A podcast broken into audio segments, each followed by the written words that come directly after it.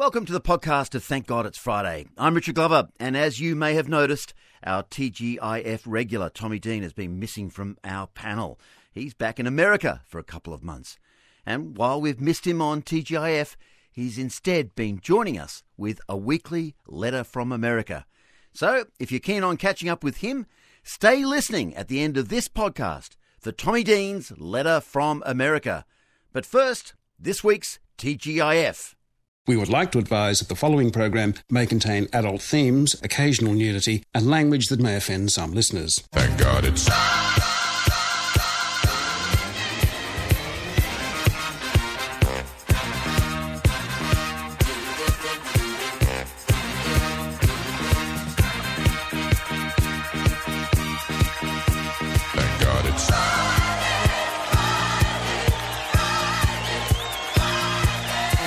Welcome to the Lindley Evans Music Studio at the ABC in Ultimo for Thank God It's Friday. And with the music this week, it's singer songwriter Alex Lahey. Please welcome her. I'm Richard Glover. Let's meet the panel. It's Bridie Connell, Jean Kitson, Carlo Ritchie. And our audience this week drawn from Tweed Heads, Bega, Marlborough, England, Falconbridge, Maitland, and Glenbrook.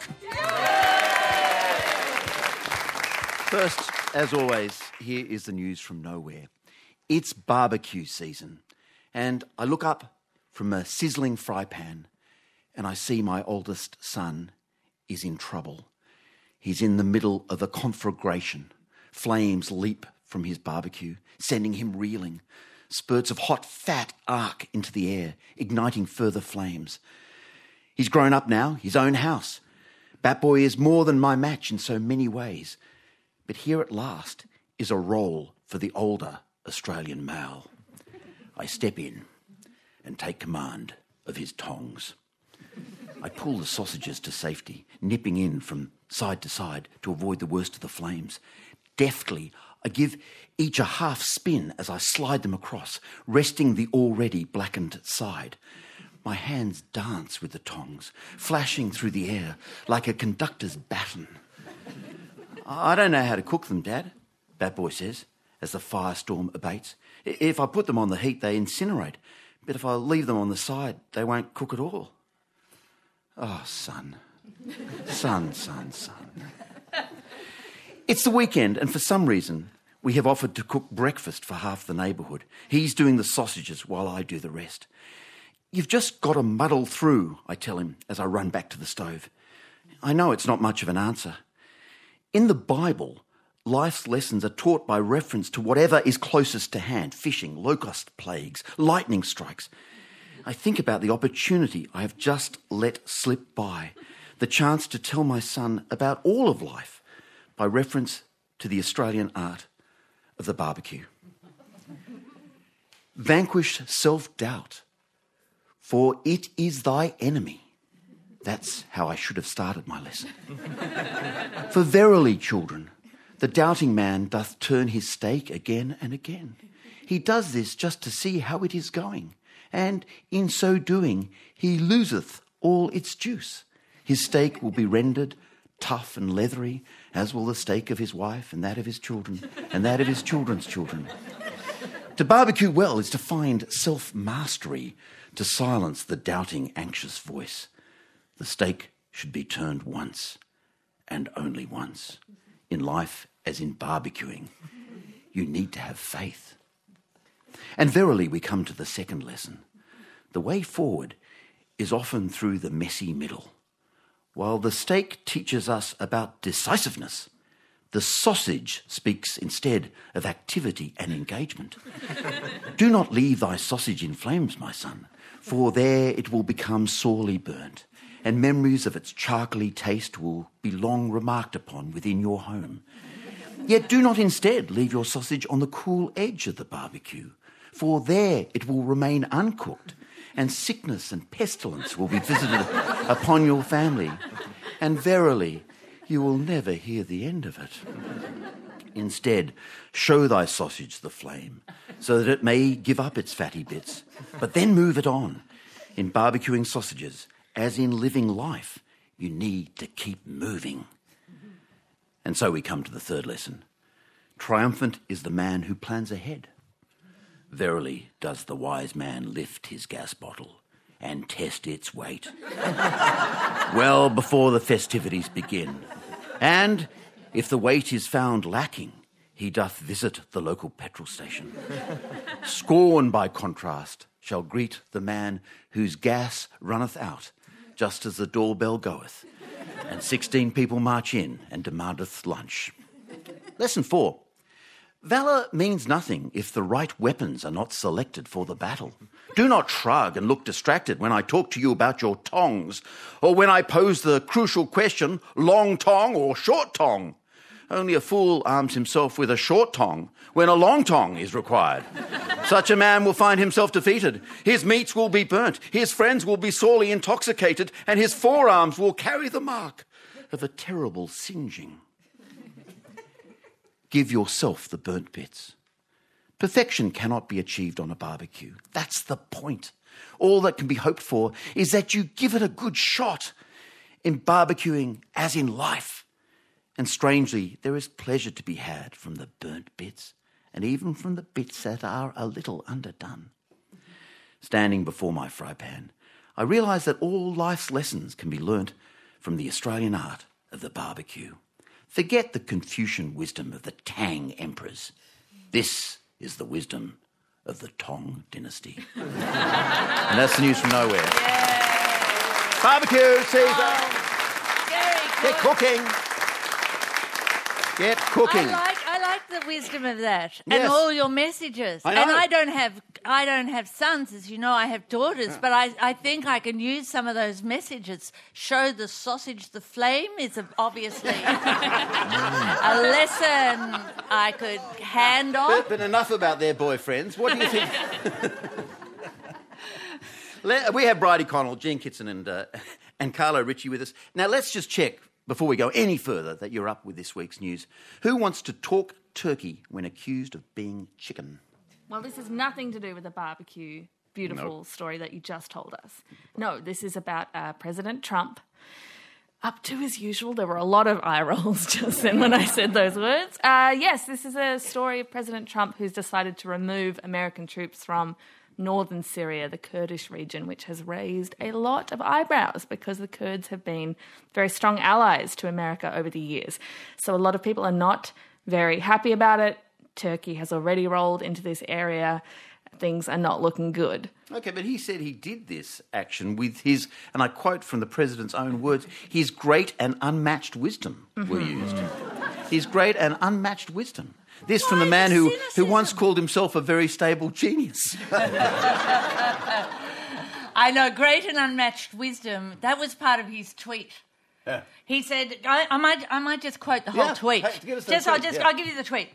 So, um, you know, he's sta- he's he's replying to all the people who have been criticising. He said, um, he he said, here's his tweet. As I have stated strongly before, and and just to reiterate, if Turkey does anything that I, in my great and unmatched wisdom, consider to be off limits, I will totally destroy and obliterate the economy of Turkey. I've and in brackets, I've done before. So let's let's unpack this. So, certainly, great and unmatched wisdom just calls to mind the Wizard of Oz. Mm-hmm. Mean, really, because you know the great and the powerful Wizard of Oz there, and then there's Trump's offer to destroy and obliterate the Turkish economy, mm. whereas, like, I don't know why he's doubling up. Really, one would do. Mm-hmm. You Although could destroy am- it without. I am quite impressed he knows the word obliterate, to be Well, honest. Yeah, maybe that's what happened. He suddenly he suddenly got the thesaurus out for destroy, found obliterate, and thought, I'm going to put that in. so he's destroying and obliterate. And then he said, as I've done before, well, when did he do it? Well, I think it's a reference to Iran, I think. Oh, Iran. well, he, he said says- he'd yeah. destroy and obliterate. Oh, as I've done before with another country. With another had- country, mm. yeah. See, he put in obliterate, which may, may meant he ran out of characters. yeah. He meant obliterate Turkey. It could be like a Thanksgiving dinner gone wrong. Maybe. Meanwhile, there's all these people who, who for years have been shouting out, troops out, troops out, and now they're chanting, troops in, troops in. and which is really America should stay out of these foreign clients. America should come into these foreign. Yeah, it's so confusing. I don't know which side the soldiers are going to fight on like a now. global political hokey pokey. yeah. Yeah, what's going well, you know, like they say in the Middle East, the enemy of my friend's enemy's friend is no friend of mine. and I hope that's clear. That's all you need to know Middle Eastern politics. is- is- what do you reckon, Carlo? He's, he's, he's, he's, he's done it again. Yeah, look, I mean, call me crazy, but uh, uh, you know, maybe he's talking sense. No, uh, obviously I joke. It's funny. I, I I do like the idea that maybe Trump is has swung to anarchism and really does not, not only wants to destroy an economy, but wipe out the idea of economy in general. You know, get rid of money, and he's just going to really instate. And he'll a be new the only one with, power. with money. Yeah, well, So it'd be exactly. great. It'd be worth more. Oh yeah, you gotta love a you know when the whole world is blind, you know, now in one eye. You Yeah, know, yeah. you know what I will say. His tweets. You know, we've got this tweet about his great and unmatched wisdom. He's got ones like you said, Richard, where he describes himself as a very stable genius and the chosen one and great looking and smart. These are all real tweets. It reminds me of an app I downloaded on New Year's Day in a flurry of optimism set in my resolutions, which is a meditation and affirmation app. And every morning you look at yourself in the mirror and you're supposed to say, I'm strong and I'm capable. And I feel like he's taken this to an extreme because at least when I do my affirmations, it's not going to have results of, you know, people going to war. I think the idea is good. Self confidence is great, but we passed the limit a long time ago, Donald. So what, what are the sort of things your app says? You know, they haven't they haven't cancelled Tonightly. Is that the sort of thing? I'm living in a delusion. Now, the key part was that I said I downloaded it in the flurry of optimism of New Year's. January was a long time ago. I have not practiced these affirmations in a while, Richard. That's because you're not a flake. okay, second question from this week's news: Who passed the buck when it came to being past a buck? Who passed the buck when it came to being past This is an buck? interesting story. This is the story of um, the boss of New South Wales Labor, Yes, Jamie Clements. exactly. It's, it's the ongoing saga of the $100,000 cash in the Audi bag, Mm. and it's getting more and more murky and more and more sleazy and more and more corrupt, and we just love it. Yeah, don't we? it's got it all. It's got everything. So now Jamie Clements is denying the Audi bag and and throwing his deputy under the bus. M- what's her name? Uh, Kaila Murnain. Murnain. Yeah, yeah. She, he's throwing her under the bus, saying she knows about it, but he doesn't Do we know, the brand of the it. bus? Because we've seen another brand of everything else. Yeah. and and then he's and, and anyway, apparently, according to him, she hates his guts. So that's a weird thing to say. My deputy hates my guts. Isn't that a weird thing when you're working with someone who who says words like that? I hate. She hates Quite my guts. Shakespearean, really. She hates my guts. Thou art. he, he doth hate my guts, Your Don't Honour. listen, shoot. I, I suspect, yeah, but I can't do that. Anyway, but, and now, so in denying the bag, now he's admitted to like 35,000 in a wine box for his legal fees for a sexual harassment thing at work. Yeah, yeah. And then, So he and- opens this wine box. It's got, presumably, it's got 12 bottles of wine in it. I don't know. But it's also got $35,000 in cash given by the Chinese billionaire. It's the oh first yeah, time we've got I've to talk heard about of the a- Chinese Oh, billionaire. Yeah, yeah. I mean, again, political intrigue, international scandal. It really, really does deliver. But look, as anybody knows, when you buy a 12 box of wine, you really want to make sure that it's packed in a way that they don't rattle. And, and, thir- and $35,000 is an excellent way to do that. It's almost the exact amount of money you need. Do you know what I've realised as we discuss this story is that um, clearly my tastes have not developed or progressed much since leaving uni because when I read about this in the box of wine, I just thought it meant like a goon box, and then instead of instead of a case, a carton so of wine, it's like, oh yeah, Yeah. This is quite a lot of. It's not a very big box. You're wondering how they got the $35,000 into the Orlando class. Chateau cardboard, thank you. hidden around that, yeah. Well, where they say we're, you know, they keep telling us we live in a cashless society. Rubbish. you know, like obviously his Jamie trouser. He, he doesn't only trouser the thirty-five thousand. He got like seven hundred thousand for um, being not very good with details. Hmm. That was a payment from Mister Huang Xiangmo. Very good. Thank you. Yeah. And um, uh, yeah, I've I'm been certainly not game to correct you. Trust me. That is whatever happened to the brown paper bag. I mean, good premiers of this state like Robert Askin would accept their money only in a brown paper bag. Why is Also, now Aldi much- bags and boxes of wine? and- Much more eco-friendly, a brown paper bag as well. If you're going to be corrupt, let's think of the planet, people. That's what I've always said. We don't want plastic. You know, there was a weird defense, though. Uh, Clement said that, uh, you know, when he was talking about the Aldi bag, he said, "Oh well, actually, to be clear, I, I did, I did hear Audi bag instead of Aldi bag." And I'm like, "How is that?" He how thought it is was a car manufacturer. A luxury car, like A luxury car br- bag that holds the umbrella in it or something? No, I don't know. I didn't know Maybe, uh, Audis maybe came uh, with their Audis go so fast they've got plain sick bags in them. And Yeah, yeah, that's right. They That's just pop right. it in a bag when you finish buying at the shop. You're like, oh, I just wrap that up for you. Just squeeze this on over the car. So when he was thinking of an Audi bag, it was like as big as a car for the cash. Yeah, that's right. disappointed. If anything, you could fit a lot more cash in, Oh. an, in an And Audi who, bag. Whoever said Labor wasn't good with money is obviously wrong.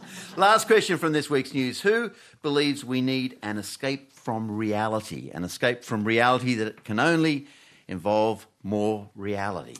Yes, well, this is the, the story of Network 10, who are now owned by an American uh, corporation, CBS. Uh, so an American corporation, CBS, which I believe has corporation in it already. So nice little double use of corporation there. Uh, and this year, they've, they've released next year's programming for Channel 10, which is hugely dominated by reality TV programs. Isn't that fantastic, ladies and gentlemen? Isn't that great? Marvellous. I love them. Do you? I love reality TV shows. So, so they're the ones who've got the ma- they had such a success with the Masked Singer. They're just thinking, let's just have Let's more. go. They've Let's got- have so much of that. yeah, They got yeah. Dancing with the Stars. They got The Bachelor, The Bachelorette, The Bachelor in Paradise, They've The got Bachelor jar in... opening. Yeah. I'd watch it at this point, you know.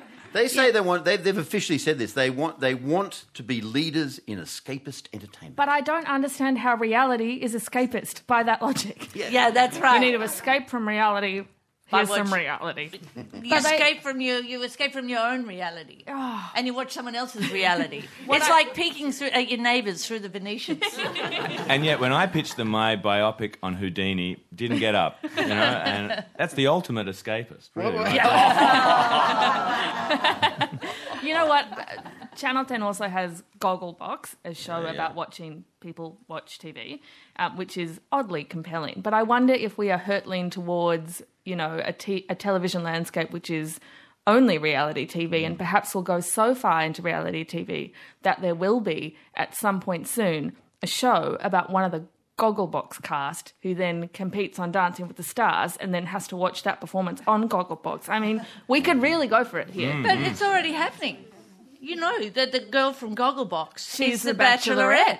I so know. then the Gogglebox will be one of the girls from Gogglebox, which is a hilarious show. It is. Yeah, it's good. It's yeah. hilarious.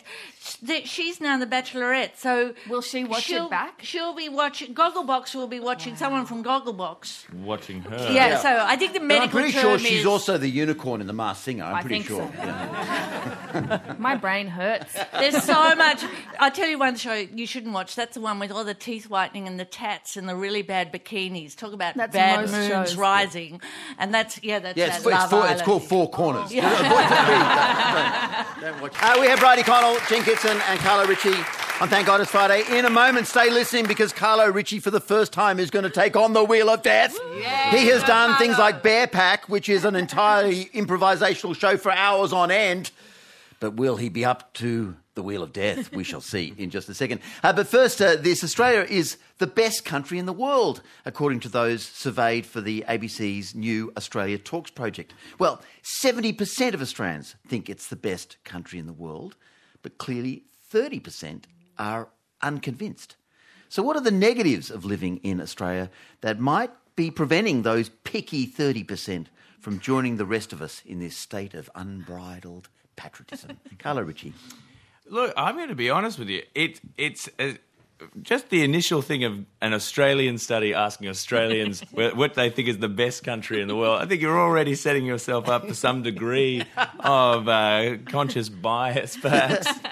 Um, in terms of the 30%, I mean, I don't know. The ginger nuts are different in every state. Uh, ginger nut biscuits. Uh, Are they? Yeah, every state has a different recipe for, uh, for, for ginger nut biscuits, and I think that's holding us back as a nation. Uh, So, that, that moment when we got the rail widths uh, nationalised and, and standardised, standardised, we should have done the same with the. Oh, a lot of people were campaigning for the ginger nut too. Yeah, I was right up there with the rail lines with them, but uh, you know, it just didn't happen. It wasn't our day. Do you, who has the tough, you know, the hardest ginger nut? I I feel like it's Queensland. Oh. Um, that's just totally from my own mouthfeel. Right, yeah, yeah. I think, uh, sorry. I was going to say that's ideal because the harder they are, the better to dunk in the tea. yeah, but when they vary, I think that's why you can easily break your tooth on a mm. ginger nut. Or leave it too long in the tea, in which case the bottom half drops off and it's disaster. Tragedy. I That's get my a parents tragedy. to send me ginger nuts from New Zealand because they're different there as well. So I, I think Carlo's answered the whole issue. It's surprising more of us aren't unhappy. Yeah, look, We've either got broken teeth or broken biscuits. exactly, exactly. No wonder 30% aren't happy. Well, um, yeah, why do you think we're unhappy? Thirty percent are unhappy. I mean, it's a Well, I don't gorgeous know. They place. can't all live in Adelaide. Um, I mean, perhaps thirty. Perhaps we have some sort of secret wit- witness protection scheme going on in Australia, where thirty percent come from somewhere else, but they can't let on because then they wouldn't be protected anymore. Do you want to hear know. my? Do you want to hear my Adelaide story from um, the Yeah. Land Before my Land Before Avocado book? Um, it's set in this story is set in 1976, and South Australia is the only state that has legalised homosexuality, and in the other states it's still illegal, and it's a really serious crime. So in Victoria, it's 14 years imprisonment. In Western Australia, it's 14 years plus hard labour imprisonment. These two guys in there's a classic case in Melbourne in 1975 where these two guys they're living together. They're very lovely men with kind of low horizons, and I mean that in the best possible way. They're kind of lovely guys who are just living together, love each other. Their, pay, their main ambition in life is paying off their hire purchase furniture. And someone dobs on them, and the police officer knocks on the door, and they, of course, don't know that they're doing anything wrong, so they admit all. He says, Are you home? I say, Yeah, we are. Where's your bedroom? Do you both sleep? Yes, we do. And so they end up in front of the judge. And the judge is not an unreasonable guy, but his hands are tied by the law of the time. And so he, he finds them guilty. I mean, they've confessed, so he finds them guilty. He finds them. Uh, but then he is a he's sort of he's got the right heart in his right place, I think. So the judge does a plea bargain with them and says, "It's I won't I won't imprison you as long as you agree to move to South Australia." And I just like the my imagining of the moment in the courtroom with the young man saying, 14 years in prison or moving to Adelaide. Your Honour, give me a moment. That was Don Dunstan, wasn't it? Yeah, it? that's right. Because Don Dunstan was. Uh, there's people in the audience who are old, old enough to He had the remember. shorts, Don- didn't he? Yeah, the, the pink, pink- the shorts. pink shorts. Yeah, he just he was he was a remarkable man. He was a fabulous person. Well, it took everyone else years to. Yeah, it took them years. Yeah. Anyway, so right, so, So- I haven't got anything more bad to say that- about that- that- Adelaide. that we live except- in Adelaide. No, all So the what, fact what that else? Why are the 30% unhappy? well, they could all be the they could be the thirty percent teenagers who um, don't like any con- continent they have to share with their parents on their parents' couch. Um, maybe some of They would like to send all the old people to Tasmania. Oh, no, that's already happened. we could just go through the states. We've attacked Queensland, South Australia, now Tasmania. yeah, Who's I know left? we could. We you could we watch could- out, West Australia. We're coming for you. Um, well, maybe maybe the thirty percent are hippies who live in you know like Bong country, and um, you know They'd be happy, wouldn't they? No, they reject everything about Australia's capitalist, materialist, materialist vaccination society, except for maybe Centrelink. But I don't know why people. So, it's, but I mean, seventy percent, like like Carlo said, seventy percent agreeing. You know, is pretty. That's pretty good. It's Yeah. pretty good. We can't even agree. It's a pretty good place, though. Yeah, but we can't even agree. w- w- You know what football code to follow. We can't even agree how many times to flip the steak that you were talking about earlier. That's know. not different according to different states. No, but but, but it means we're agreeing on. So there's I a don't lot know why I said it now. A lot now of he's causes confused me. disagreement. I can think of a simple improvement. I, I love Australia so much that I moved here from a different country, hmm. but I don't love a sunburnt country, to be perfectly honest. I'm a very pale person. If Australia could roll out a few more large shade cloths, then that would swing me over and I would you'd get my vote. So you, we need the clouds from the land, the yes, island please. of the long, the white, long cloud. white cloud. Yeah. Bring some of them over. I don't think any anybody but Dorothy Mackellar loved a sunburnt country, and only her she loved the droughts and flooding plains. Nobody else did. She didn't have to sit on the barn roof and you know watch the cows float by, or put in a crop and watch them, watch it all die. You know, like Yeah, the don't know why. updated version of that poem in today's climate crisis might be slightly different, wouldn't it? Yeah. Forget it. Now, um, uh, the Wheel of Death, ladies and gentlemen. The Wheel of Death. Yeah. Are we up for the Wheel of Death? Uh, well, when uh, our lovely audience came into our little studio here at the ABC in Ultimo, they threw these random topics onto this chocolate wheel. Today's topics are water, occasional nudity, uh, headwear, one long distance running, sparkles, Christmas, TV, the country show, uh, Deliveroo, arts, uh, exams, waffles. Gee, it's a very eclectic list. Are you, are you all mad? Uh, waffles, uh, science, and wheelbarrows. All all topics very close to my heart. Yeah, yeah. Which one? Which one fills you most full of fear? Um. Oh, good. Really, All of them. probably all of them. I'd say. Yeah. to be fair. Let's swing the reel. Round and round and round it goes. Where Come on, wheelbarrows. Car, no one knows. Today's topic for Carlo Ritchie for the Wheel of Death is Deliveroo. Deliveroo. Deliveroo. Who was Deliveroo? Thank you very much. the man done. there in the t-shirt with the large thing on his back. Yeah, okay. Deliveroo. Well, look, I, I'm going to be honest with you all. I regret years ago not painting my own idea for Deliveroo. Back in the year 2004, we had a couple of very tame kangaroos. Uh, I grew up in a small town called Glen Innes. And I said, what if we get these kangaroos to start delivering supplies around the town? And I tell you what, I had to fight pretty hard against the mayor and then the state and then eventually the nation. Uh, but we eventually got those kangaroos out to working. Uh, they were delivering mail, parcels, medicines, uh, batches of biscuits. You name it, we had those kangaroos out every day. Um, Boomer, Little Joe, Suzanne, and Susan Jr. Um, also, the artist formerly known as Buffy. Uh, they were five great kangaroos, great patriot national kangaroos. And boy, could they deliver a parcel, and not a bad word from either of them, uh, you know, uh, from any of them. They were, they were wonderful kangaroos. And I thought, what if I took this nationally? And I started thinking about how am I going to get kangaroos out there on the road? How am I going to make big kangaroo profitable? I mean, there's a pizza place in, Glen Innes, but there's two pizza places in Armidale. I mean, I could have twice as many kangaroos working the books. Uh, you know, take this to Tamworth. Why, I could have four, I could have 40 kangaroos just buffing them up. I could have them polishing down my car. I could have a whole crazy business idea. And I tell you what, it was it was going places. Um, but you know, then the economy took a dive, and I had to let uh, most of the kangaroos go. Um, uh, it, wa it was hard, particularly on Suzanne Jr. Um, she was certainly my favorite of the kangaroos, and she had a she had a real chutzpah. You know, she was.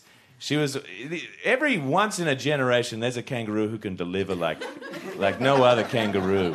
And and Suzanne Jr. Uh, there was a sparkler. I used to go out every morning to the cottage I had built for her, and and I would say, Suzanne Jr. One day, one day, if this crazy world changes, I will make you my bride. And, and she would look into my eyes and she wouldn't say anything, but I, she would stare off or maybe eat some grass or various things from my hand. And, and I, I, I, I would know that there was a simpatico there. There was a simpatico with Susan and Junior, and, but she was the hardest to let go. It was a day that I'll never forget. Just walking out and telling Suzanne she had to pack up her desk. Um, her funny clock, which we used to have so many laughs about down at the water cooler her photographs from her trip to Bali. and uh, I said, Suzanne Jr., I, I just don't have the work for you anymore. There's, people don't want, don't want deliveries from kangaroos. They're getting very sick. And, uh, and that was the last I ever saw her. Um, and then a few years later, I, I saw that there was a company where people delivered food on bicycles or motorbikes. And I think that that probably was the way to do it. Um, it would a lot, be, look a lot easier on my heart, you know. Hello, Richie. Here we go. On the wheel of death. Uh, does he die, ladies and gentlemen? Does he die? No! He lives. Thank God it's Friday with Richard Glover. There was, there was a lot of uh, northern tablelands in that story, Glen Innes and Armidale and Tamworth. You know, uh, where, where, where did you grow up? Uh, in the true northern state, you know, one day uh, in Glen Innes, a little town called Glen Innes, Yeah. um, in the heart of what will one day be its own free state. Because there is a, there has always been a move on to make. In fact, Barnaby Joyce mentioned it the other a move on to make some sort of territorial ambition. Yes, Well, would you have your own gum nuts or what? Oh yeah, you got to have gum nuts in a steak. Gum nut Right, to go- biscuits, We I have mean. our own ginger nuts. Ginger yeah, nut yeah. biscuits. oh yeah. Would you have your own ginger nut biscuits? and they'd be twice as hard. Um, oh yeah. No, there was a big movement. 1967, there was even a referendum, uh, which we lost by four percent, because they included Newcastle uh, in in that. In Oh, the you don't want that. Oh no, no, you don't. And I, and that's why I never go to Newcastle, um, which makes it very difficult to catch the train north. Um, you have to sort of get off and cycle a very long way around. But why do you want why do you want your own state up there? Oh, you know, it just uh, I realise that I'm preaching this in in a in Sydney in an audience from mostly from Sydney, but you know, it's no, I'm sorry. They're drawn from Tweedheads, Bega, Marlborough, England, Falconbridge, Maitland, and Glenbrook. that's all the Patriot states right there. oh, look, you know, it's a it's a Sydney is a very long way away from Glen Innes at the at the in the on even a good day. Um, In fact, it doesn't change that distance. Um, but you know, it, and that makes it very hard for people in small towns to get the services and. Uh, Well, you could set your own rules too. If you wanted to ban Deliveroo, human Deliveroo, you could. That's right. We could have a kangaroo economy, and um, I'm a, I'm a big advocate for that. yeah. Now, on, thank God, it's Friday. It is school holidays, and round the state, the hills and the valleys are alive with the sound of children complaining, saying, Mum, I'm bored. to which their, answer, their parents answer, as is traditional, well, only boring people get bored, Susan Jr. Um, when, when you were a kid, how did you entertain yourself during school holidays? And were your parents any help when you said, Mum, I'm bored? Jean Kitson. Well, uh, no, our parents weren't any help because there was nothing they could really do if you were bored. But I don't really remember being bored. I don't think I got bored till I was a teenager, growing up in a town that didn't have a cinema, didn't have, you know, like, and I was too young to drink. I couldn't go to the hotels. There was nothing for teenagers to do. That's when I got bored. This but- is in Victoria, right? yeah, that was in Sorrento, in a town called Sorrento. So it was that was a holiday place. So people went there for their school holidays, and that's when the cinema would open and things like that. But But the rest of the time. rest of the time, well, I don't even remember being bored so much because we played. Like when we were kids, like little kids, we just played. So we'd go out on our bikes on dangerous country roads, and and we'd go if, if we wanted a bit of a thrill, we'd go to the local cemetery and we'd read all the, you know, the and we'd look at the broken graves and just freak out and make up stories, and then we'd look at the babies' graves and we'd have a cry, and then we'd go to Dame Nellie Melba's grave, which was behind this hedge, and we'd smoke, and um, then we And she'd get out of the grave and tour again. She'd sing a song, Senza Radio, Senza Rancora. That's what she had on her grave, which I didn't realize meant goodbye without regrets or something like oh, that. it's oh, from La Boheme, yeah. Gee, who needs an Xbox? This sounds fantastic. Yeah, yeah, exactly. Bikes and adventures, and we were mushroom picking, getting chased by bulls. Now I'm back in the Yarra Valley. I've, I've left Sorrento oh. now, but but actually it was the other way around. So I grew up in the country, like you, Carlo, like plenty of you know bulls. And oh, animals and orchards and Glen Innes. I've been to Glen Innes. You've got your own They like keep asking when you're coming back. Yeah, Oh no! keep- Do keep- they? Oh, no, yeah. they say, "Please keep that woman away from us." You say the word bull as if you've never heard the term before. You, No. you were uncertain then as to how to identify the animal. Well, I could They're say, called different things in each state. That's mm. why you see. well, the, that's right, and also, you know, like. Because one day I stayed on a farm with my friend, and then there was all hell broke loose because the breeders got in with the milkers. So you, no one calls them really cows. They've got there's, there's a whole lot of subcategories like breeders, and milkers. So when the breeders, which were the Brahmins, got in with the milkers, that was that was that would have been a disaster because you don't want your milkers to get pregnant and stop giving milk. Is that right? I have no idea. You're listening to tonight's I edition have no of idea. But Brahmins, also, expert. you know, like Brahmins have a pizzle the size of a Volkswagen, and you don't want to see that when you're young either. They do. It's abs- absolutely. So I was never bored. No. Bridie Connell, were you bored and were your parents any help? Oh, look, I do remember a few times my mother did give me that line of only boring people get bored, and that would plunge me at the age of seven into a deep existential crisis about not only was I bored, but I had no hope of ever becoming an interesting person because I was fundamentally boring. But my beautiful parents, uh, I, I also grew up in the country. Um, and in school holidays, you know, my, my town was tiny, so I totally relate to that. There was not um, always heaps to do. If we were in town, it was a different story. But if we're at the farm, there wasn't a lot to do. And I always had so many different creative ideas in my head.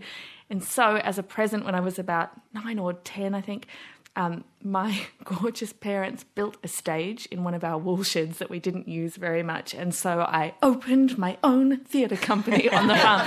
and uh, I really multitasked. I wrote and directed and starred in the shows. I also had a, a we had a, like a teeny tiny little um, corrugated iron shed, which I made Dad put on the back of the ute and take into the front of the wool shed. And I made a little box office sign for it. And so I would be behind the box office. I charged 20 cents my beautiful performances. Then I would open the door. Then I would hurriedly go and get into costume and do my one woman shows. So um, I wasn't bored. I think the audience may have been often. Who made, who made up the audience? Uh, my older brother, who was very patient. He's had the patience of a saint. But, Real patron of that theatre. oh, though, um, absolute, you know. Coming back. Forced to by my mother. So the audience is your brother, your Mm-hmm. mother, and your father, Uh, yes. and three sheep. Yeah. Well, actually, my lamb Daffy did come often to watch my shows. Did, with this lamb, Daffy, did you by any chance build her a house and offer to marry her? Hearing that story about Suzanne Jr., I, I feel like uh, I've really missed a trick there, so Carlo. You haven't lived until you've looked into the loving eyes of a kangaroo. Car- Carlo, were you, were you ever bored up in this paradise that you're describing of, of the country called New England? Oh, look, you know, um, I was I was just talking about this the other day with some friends of mine in a game that I had forgotten that we invented, which I guess shows some degree of the boredom that we had as kids. We had this game when I was 17, so I was on my way to being a full adult, and we had a game where there was an, an old drain on the main road. And the game was you would jump onto that drain patch, a sort of square of cement, and wave at the next car to come along. And if they waved at you, you got a point. Yeah. Uh, and then, and then as soon as the car went, you jumped off, and someone else jumped on quickly because each car was about you know two to three minutes in between. and uh, oh, you'd get up to 20, 30, 40 points. Did you often win, Carlo? Because I think you probably would have. I, I, I, you know, I've got a good wave, a good wave. Um, Approachable presence. Maybe this is where our active imaginations come from. You know? Definitely, because you've just reminded me. My, my friend and I, we always put on shows. You know, we'd put on we'd put on poetry recitals, but we had a few more neighbours, so we'd make, and they were all elderly, so we'd make them come ar- come around, and then we'd we'd put on shows. And I remember one day we put on an autumn poetry reading, um, and her brother got up on the roof, and he at a certain point he had to drop autumn leaves down on us, and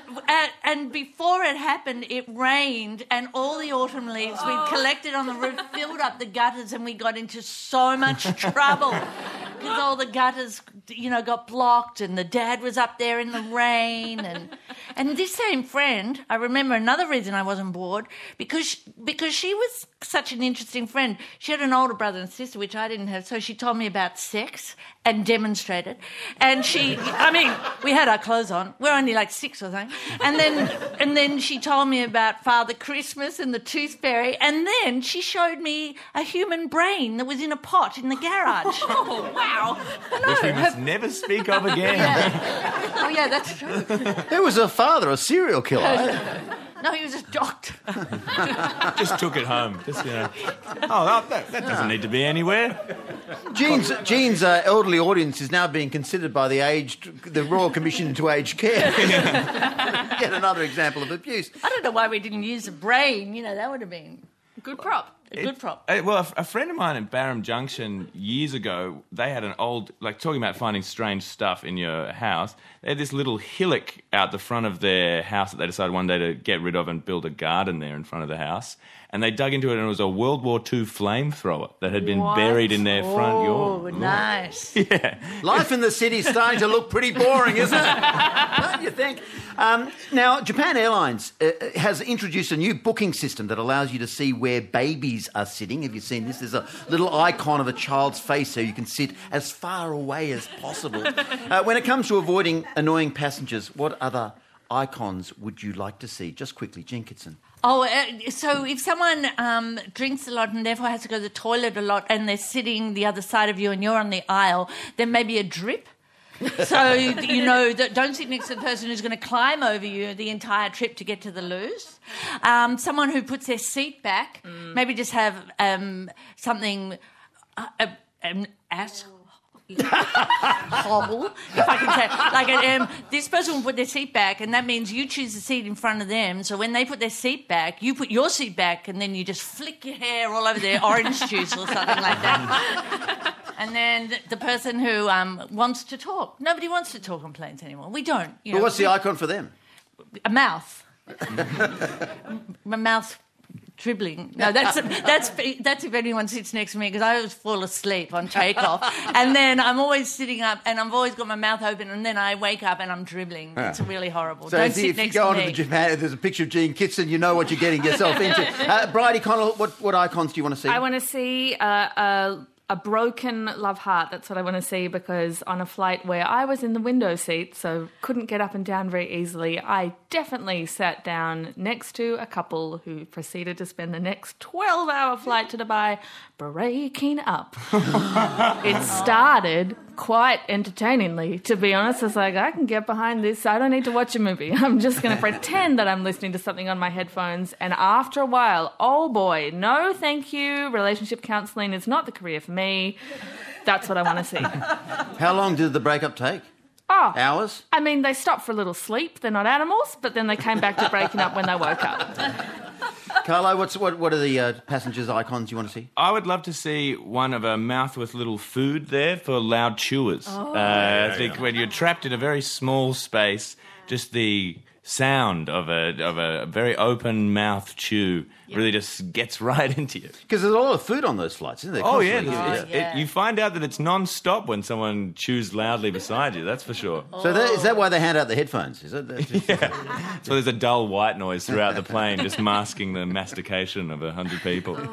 that, that word was mastication, ladies and gentlemen. Mastication. Um, Jean, who are the winners and losers of this week? Oh well, I actually asked the audience, and can I say um, they were very helpful. And I think rugby is a loser because you can only take a crate of beer and a bottle of scotch. And no, no, I've got something wrong there. Rugby is a, Bathurst is a loser because a typhoon has no something about a typhoon, something about rugby and ah. and Bathurst. But the thing about Bathurst is people go because you're only allowed one slab of beer, right? So people go in the middle of the year and they go and dig a hole in Bath on the on the hill and they like a- they bury a slab of beer and then they mark the spot with the treasure map and then they come back this weekend and they dig up their Dig it- slab Richard, I love that you're whispering. We're on air. the I don't whole want to tell country too many can people. hear I don't want to tell too many people the secret. I don't, I don't want people in the gorgeous state of New England to hear this.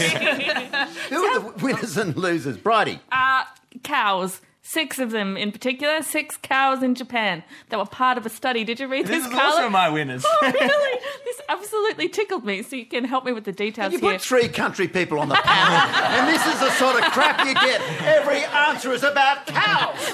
no, wait, you'll love this. I think this is delightful. So there was a study in Japan that used six cows. They were trying to find a way to make cows less susceptible to getting insect bites in the height of summer. So they got six cows and they painted zebra stripes on them.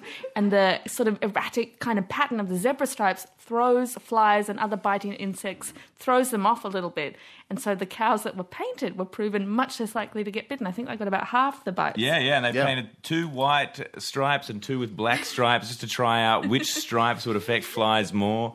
It was a And that's why study. zebras evolved. As they say, that's why zebras uh, evolved with the stripes, is because it does confuse the insects. Uh-huh. Absolutely. So thereby cows are my winners and flies are the losers. And if you don't like, if you get bitten by mosquitoes, try painting yourself with stripes. uh, Carlo, who are the well? You've done the winner, so who's the loser? Oh, m- uh, my loser is the state of New South Wales at the moment with the re re bringing back of uh, daylight savings. Um, oh boy, tell you what, it's really thrown me a lot around uh, this week. lag. I'm One hour, tell you what. Yeah, yeah, I'm You really are back to living in your own state, aren't you, Carlo? Please thank Bridie Connell, Jean Kitson, and Carlo Ritchie. Thanks for being part of Thank Honest Friday next week. Richard Fidler, Gary Eck, and Rebecca De Unamuno will be here. Music from the original Seekers, they will be here. Check out the TGIF podcast, which now includes Tommy Dean's weekly letter from America. Until then, I'm Richard Glover. Thank God it's Friday!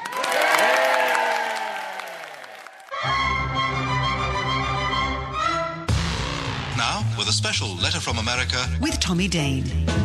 Yes, it is time for another letter from America with Tommy Dean, our TGIF regular, as he returns to his homeland after two decades down under. Tommy, welcome back. I think it's uh, week four. I- think it's week four. Are you sure it, it feels like year three?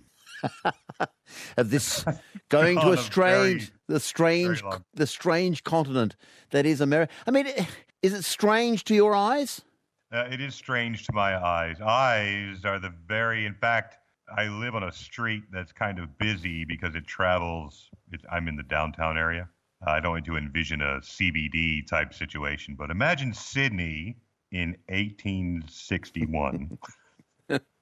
it's busy like that. So this is small town America, isn't it, that you're in?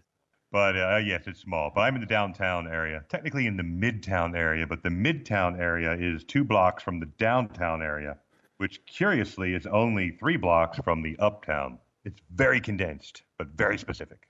So it's not a very, you know, it doesn't sound like a very urban environment. Is it? Is it like has it, has it got wildlife? Oh, plenty of wildlife. Well, nothing but wildlife. In fact, my backyard is overrun with the cuteness, week one, of squirrels. We have squirrels everywhere. What's that? Squirrel? What's that? Squirrel?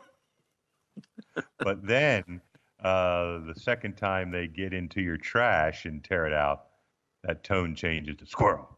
Squirrel. And they're really brave. They're brave. You know, um, do we have squirrels in Australia? I don't recall ever seeing a squirrel in No, we Australia. have we have possums instead. Squirrels are like tiny, fast possums. they sort of do all the same things, but in a faster, dartier, cuter sort of way. So they get up on you very fast, and if they think you're eating, they're not scared to come up and help themselves, uh, which is curious. So they come up all the time. I sit out in my backyard. My backyard is on a hill, and it overlooks the river. It's quite meditative. Uh, and there's a tree stump in the center of the yard. So I quite often sit on my thinking stump and just contemplate the river as it passes on down what life must have been like. And squirrels all the time. If I'm eating anything, squirrels are suddenly at your feet, up your leg, grabbing things out of your hands. They're kind of like Bali monkeys, you know. They They're not they're not really up your leg, are they? Well, no, that's because I've taken to wearing pegged jeans like all the cool kids do. but no, they just get around your feet. You see them scamper. You know, they're kind of in and out. They're like pigeons. You know, they get up close, hope you drop something. If you make a move, double check to make sure you're not going to kill them. But you get so used to these squirrels just kind of coming out of nowhere that every time I see a little animal in the backyard, I'm just convinced it's another squirrel sneaking up on me. And the other day, I thought, oh no, what's this exotic thing that I've never seen before? It's kind of coming up through the grass, but I can't quite make it out. But its eyes are glowing, and I'm a little bit nervous. Going, oh, I'm I'm about to see something I've never seen before. Sounds like a bear or something. No, it was a it was a cat. just the cats never come out. I just suddenly realized that nobody around here seems to have cats. My feeling is the squirrels kill them. Yeah. But you know, just that weird, funny of uh, you know, you're so sure. I was so on edge for this new, exciting adventure, and then a you know, just a tabby comes out. Hey, is it clear? Can I get past the squirrels? I got to get home, man. It sounds absolutely. See, I've heard a lot about the gun crime. I didn't know there was anything as horrific as the squirrels, though. But they're so cute. You know, I think this is a mistake that the criminal class has just not really taken from the animal kingdom is the cuter you look, the more we're going to forgive the crime. Yeah. You know, you cover yourselves in hard leather and tattoos and angry scowls, but, you know, sort of a bushy tail and a bright attitude, that guy can scamper through my trash whenever he wants. Good looking dogs get away with more than bad looking dogs. Same It's so principle. true. Yeah. It's true. Bulldogs in trouble from the minute they're born. Those things are st- just terrible. Can't get away with anything. Like breathing. Even breathing is ugly for a bulldog. but, but there's not many animals, so I get uh, lots of like backyard squirrels. I get lots of squirrels. Uh, I haven't really identified all the birds, but St. Louis, of course, uh, names all of its sports team Cardinals uh, because we have a, a preponderance of cardinals in the area. So it's it's neat to see birds. Birds are birds, but you know, they're slightly different shapes. Like uh, I, my, I not only overlook the river, but I overlook a pub which has bright lights shining down into its parking lot, and the insects gather in the masses, which draw the birds in the masses. Uh, so it's it's quite a it's quite a killing field now that I think about it. It's actually overlooking a massacre. From the insect world, it is deeply deadly at night around my house. I, I didn't know a cardinal was a bird, is it? Oh, sorry. Yeah, it's um, it's related to the pell, which is another bird that is best kept caged. It's black with white markings around the throat, is it? Yeah, the cardinal, the cardinal, the cardinal, the red bird. It, it's a red bird. It's like very much like a parrot, but red. Uh huh. Hence the name. But ask Chris Bath. She knows so much more about birds. I know she knows her American birds. Uh, Tommy Dean is here. Uh, now, you know, for, for, for regular listeners to the letter from America, you, we know that you've, you've moved there for a few months just to uh, see your, your, your uh, child into high school and the sports team and all that in, in, in this small town. How's he going? How's Asher going? Is his sports career going well? so far, we are very excited to report he has taken up the sport of cross country running.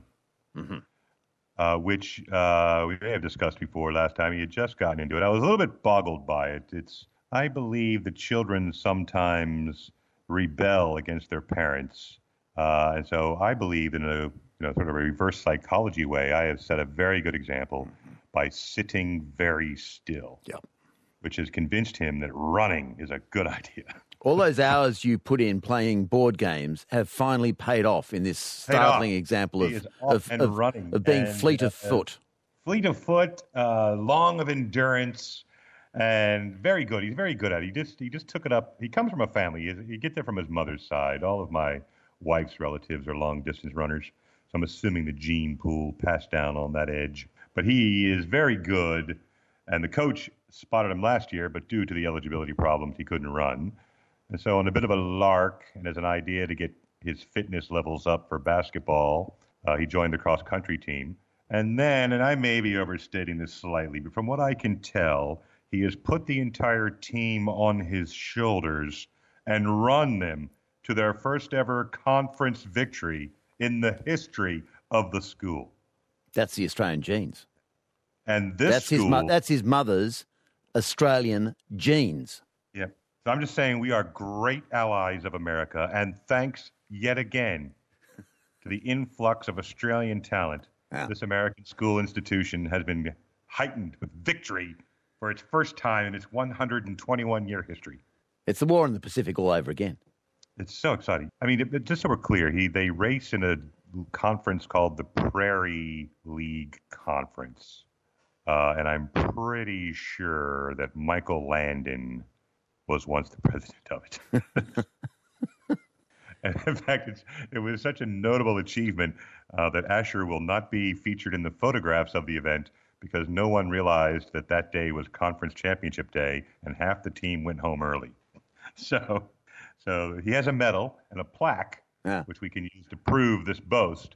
But if you look at the team photos, you won't see their number one runner in the photos due to his uh, because he's so fast. He was home before the race was over.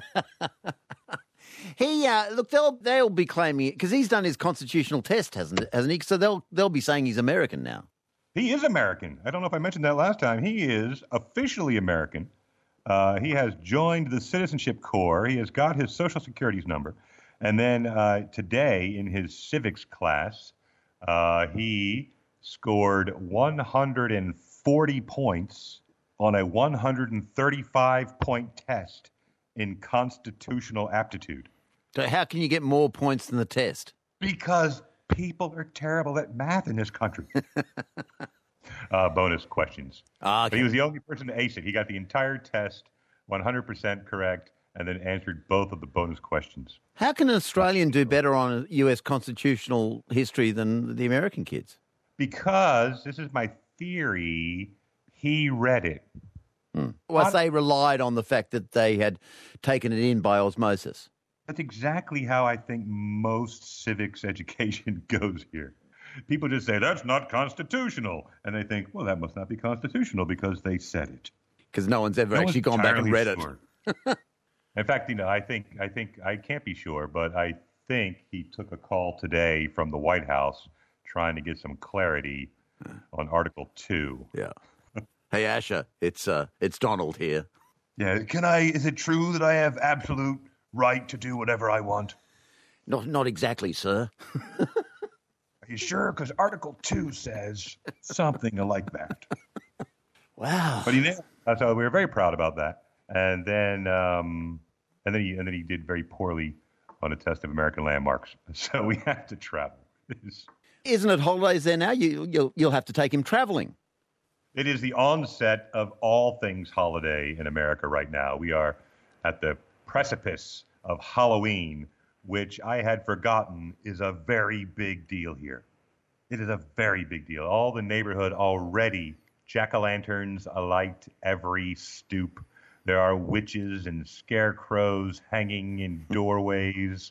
The local supermarket, I was just at the supermarket, and as I shopped, all of the displays for Halloween are being put up with all the pumpkins and the candy, uh, and all this feeds right into Thanksgiving. So all the Thanksgiving accoutrement is being laid out, but Halloween still takes precedence. And you know how serious it is when every single employee in the store was totally in the Halloween spirit, because you could see them shambling around like zombies with lifelessness behind their eyes as they built all these displays with so much holiday vigor. You going to buy some candy to hand out? You have to. You have to. Otherwise, my house will be egged and toilet papered and otherwise cursed by a variety of adolescent hijinks. I bought. I've already bought ten pounds of various handouts, uh-huh. and I've got the hose hooked up just in case.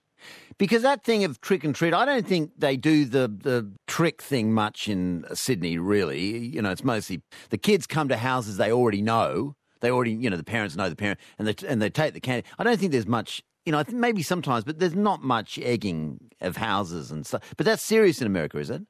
Serious, serious business. Uh, you cannot be seen to be a cheapskate in the candy stakes.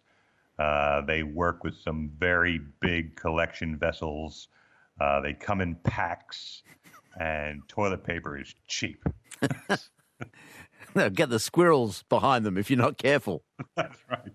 But it's it's grand fun.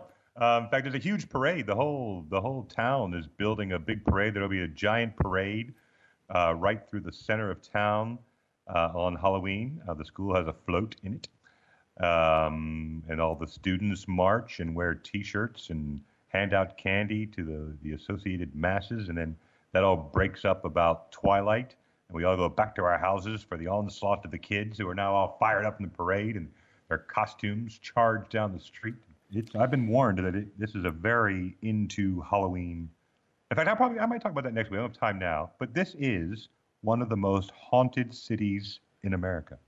Okay, we'll put that down for next week. And, and I want to talk about how this combines with American Christianity, which is such a big part of the country, and why this very this country that takes religion so seriously also takes this kind of you know weird witch worship so seriously. Well, well, yeah, you can't have one without the other. I think, you know, in some cases they combine them. You know, Easter, which of course is the great Christian celebration of the crucifixion into the resurrection, uh, is celebrated with candy. Um, so this is just a practice. Candy, everything candy. You know, we're coming to Thanksgiving. Uh, I think it's mostly.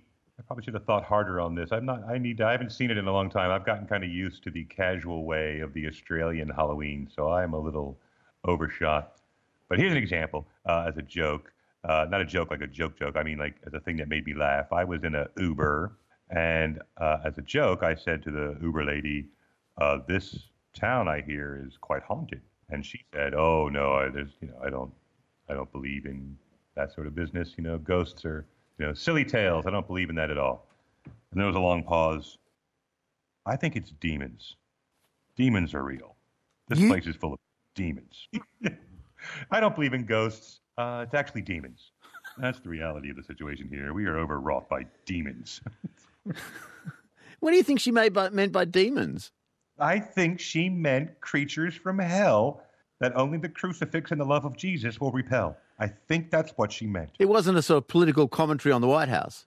No, no, she didn't seem like she cared much for Washington belt politics. She seemed concerned about the nature of roadworks in Alton, the lack of money that Uber is paying, and the demons that are affecting the people she deals with on a daily basis. You don't think it was just the arrival of two Australians in town?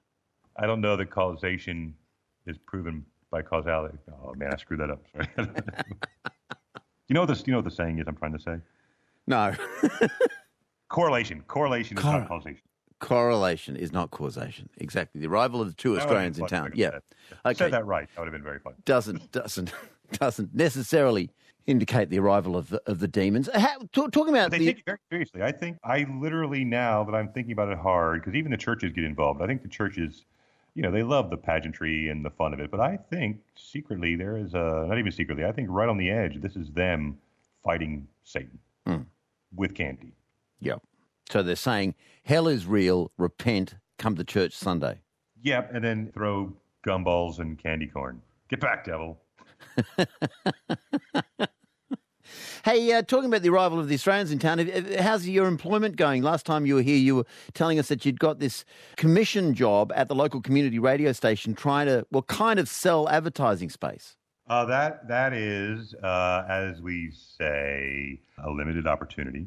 I am uh, doing what I can. I have talked to some very big movers and shakers in the business world of Alton, and uh, they are, uh, to a man and woman, uh, beautiful people uh, who know what they want and know what they don't want. Your advertising. And they are very quick to tell me what they don't want. And what they don't want is to talk to me about advertising. But maybe you're not being charming enough, Tommy. I mean, maybe there's some technique you're missing. Here is now here this here is my theory. I have an empathy gene, and I feel that that may be something you need to switch off in the world of sales. Because you feel when somebody you says see- to me in a yeah. voice, "Oh man, are you selling something?" Part of me lights up inside and thinks, "Yeah, I'm so sorry. I'll get out of your way. I'll get out of you." So I'm trying to turn that off. I'm trying a new approach where I come in apologetic. If, look, sir, if you just take a meeting with one of my associates, I will. I will go. Play a pity party. We're coming into Columbus Day, so we have a big weekend. We have a long weekend this weekend. Our Monday is the celebration of the discovery of America by the sailor Columbus in 1492. Columbus sailed the ocean blue. So we celebrate our Italian shipmates' discoveries uh, on Monday uh, by having a day off school and a day off work and a day off advertising. Will there be candy involved? Hot dogs. Hot dogs and hamburgers and long weekend corporate barbecues because they all, it's just a chance to build up for the diabetes onslaught of Halloween. Is there any event in America, the American calendar, which is not associated with the consumption of junk food? No, I think Halloween is actually, I may have joked there, I think Halloween is actually uh, where we start to build up our tolerance for sugar as we approach Thanksgiving, in which by the time we get to Thanksgiving, you know, a month later in November, uh, we are so sugared up that we need to put marshmallows on sweet potatoes just to get a kick. Can all 20th century, in particular American history, be understood through the prism of the consumption of too much sugar? Maybe all those invasions of countries would would not have occurred if everyone had been on a proper diet. It's hard to argue. It is hard to argue, and I can't help but think it feels like it should have been like an advance, sort of an attack on America. Not that I'm in any way encouraging or suggesting that that should happen, uh, but it does feel that Canada could very soon make a move and just round us all up because they're quicker and faster, and we can't really keep up with them physically. you know, all they got to do is just run us down a hill, and that's it. No one's coming back up. Well, if you see anyone in blackface, duck, because it's probably the Duck. Prime Minister of Canada. Yes. Yeah. But by the way, it's not a costume. It's not a costume. Well, look, I, you know, congratulations on on Asher. Um, it's very pleasing to see the Australian arrival in town has resulted in a sporting victory so so rapidly.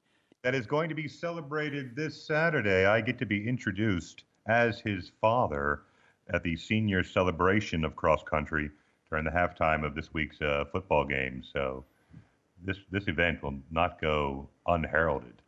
Very exciting. So, a young man who was in a wheelchair sometimes when he was growing up has given birth to a son who's a cross country champion. That's a saga, isn't it? It is a saga. I remember one of my furnace memories of him as a toddler was running through the park away from me. It was an omen.